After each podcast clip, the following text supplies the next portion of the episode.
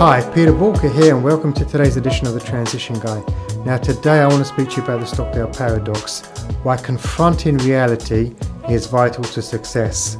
Massive credit for today's edition must go to bigthink.com and author Mike Colagrossi, who really put together a great article I came across. And this article has made today's edition truly possible, so thanks a lot, Mike. Our ability to balance realism and optimism in a dire situation is a key to success. The Stockdale paradox is a concept that was popularized by Jim Collins in his book Good to Great. If you've not read it, please do.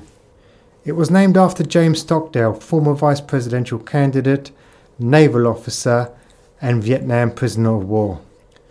The main gist of the idea is that you need to balance realism with optimism. In paradox, we often find some of the greatest bits of wisdom. The difficulty in understanding a paradox comes from the fact that when it's heard as a maxim in some kind of verbal conversation, verbal form, it's, contra- it's contradictory and not intuitively grasped. This said, paradoxes are best understood through experience.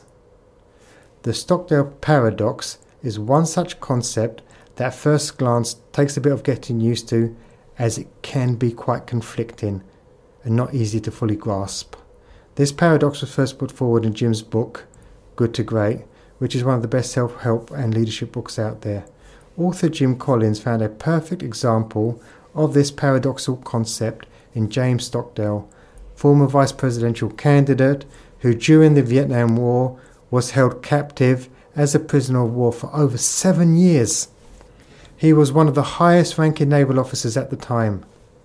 During this horrific period, Stockdale was repeatedly tortured and had no reason to believe he'd make it out alive. Held in the clutches of the grim reality of his hell world, he found a way to stay alive by embracing both the harshness of his situation with a balance of healthy optimism. Stockdale explained this idea as the following you must never confuse faith that you will prevail in the end, which you can never afford to lose with the discipline to confront the most brutal facts of your current reality, whatever they may be. In the most simplest explanation of this paradox, it's the idea that you are hoping for the best, but acknowledging and preparing for the worst. After years in captivity, Stockdale eventually made it home. The ability to acknowledge your situation and balance optimism with realism comes from an understanding of the Stockdale paradox. This contradictory way of thinking was the strength that led James through those trying years. Such paradoxical thinking, whether you consciously know it or not, has been one of the defining philosophies for great leaders making it through hardship and reaching their goals you can see it today with the coronavirus epidemic that's sweeping the world. Whether it's weathering through torturous imprisonment in a POW camp or going through your own trials and tribulations, the Stockdale paradox has merit as a way of thinking and acting for many trying times in a person's lives. This paradox holds a great lesson for how to achieve success and overcome difficult obstacles. It also flies right in the face of unbridled optimists and those positivity peddlers whose advice pervades nearly every single self help book or Google spiel out there. Quite apt when you read so many of the social media posts at present regarding the whole coronavirus outbreak. I'm afraid there's no hugging our way out of this one. In a discussion with Collins for his book, Stockdale speaks about how the optimist fared in the camp and the dialogue goes as follows Who didn't make it out? Oh, that's easy, he said. The optimists. The optimists, I don't quite understand. I'm, co- I'm completely confused given what you said earlier. Oh, the optimists. Oh, they were the ones that said we're going to be out by Christmas. And Christmas would come and Christmas would go. Then they'd say, we're going to be out by Easter. Then Easter would come and Easter would go. And then Thanksgiving, and then it would be Christmas again, and they died of a broken heart. Applying the Stockdale paradox to your daily life can be very useful because we all want things to work out for ourselves. We all want to be successful, happy, and have achieved something, no matter how trivial or personal it will be. Reaching this state of accomplishment isn't going to come just by positive visualization. That's all well and good, and it makes us feel nice and warm and fuzzy inside. It's why so many people like to listen to the endless screeds of business gurus and motivational shysters promoting us the world if only we learn to change our mindset. Confronting the entire brevity of your situation is instrumental for success. There's a bit of positive visualization in there, of course, but it needs to be counterbalanced with the thought that you can utterly fail, and to put it frankly, your current existence might be absolutely miserable and hopeless. And this is the case for so many business owners right now with the coronavirus. So bear that in mind. But don't lose faith in your wildest dreams. Just might they just might come true, hence the paradox. It's not about choosing which side to take, but instead learning to embrace both feelings in opposition to one another and realize they are necessary and interconnected. On a higher level, and when it comes to business leadership and management, this duality helps to guard against the onslaught of disappointment that will hit you in the business world.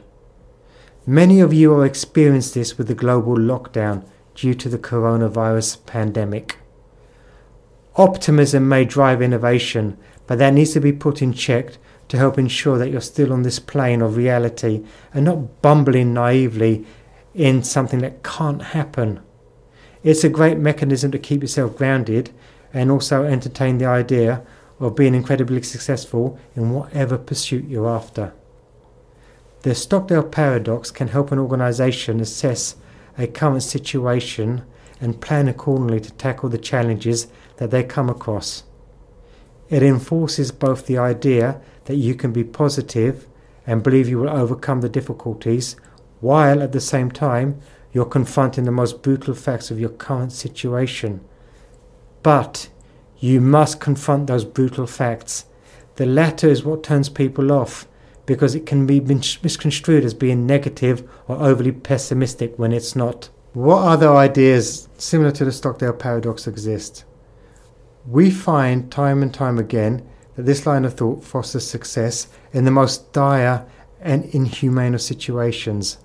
Viktor Frankl, a world renowned psychologist and Holocaust survivor, wrote in his book, Man's Search for Meaning, that prisoners within a Nazi concentration camp usually died around Christmas time. He believed that they had such strong hope that they'd be out by Christmas that they just simply died of hopelessness when that didn't turn out to be true. Here's a passage from his book regarding this thought.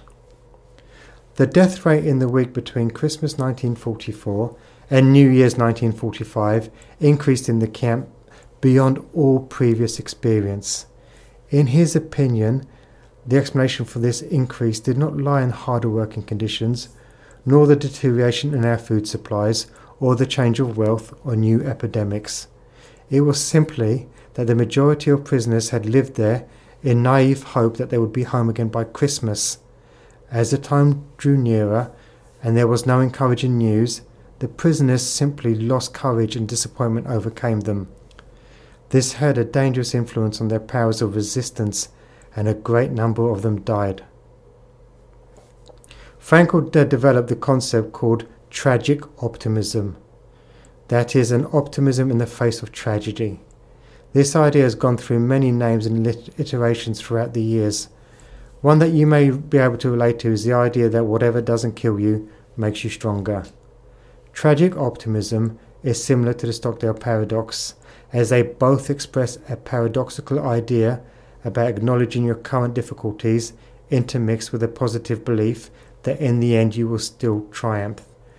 And to bring it to today, I am seeing this playing out so much with the global pandemic when it comes to the coronavirus. If we take the information we are getting from the governments, they don't really know what they're doing. They've got all the best intentions in heart, but we're talking about now countries have been locked down, Initially, it was a two week lockdown, three three week lockdown, two month lockdown, some are saying six months, some are saying 18 months. Nobody really knows. The big challenge we've got is that many people in their own heads have got their own timing. And if we're not careful, what will happen is that as time goes on, if we are not properly prepared for it, if we haven't got the right mindset, if we lose hope, when we do finally come out of it, people are not going to be ready to re engage with their business and move it forward. And this is one of the situations that we're just going to have to be realistic about. People are going to get through this whole sort of situation by sort of hook or crook, whether it's not paying bills or whatever. But it's our ability to come out of it once the sort of lockdown is lifted. That's going to be the key. We need to be ready to get out the traps running. And our mental state is going to be crucial to that. So, my question to you is yes, we are going to go through a really difficult time.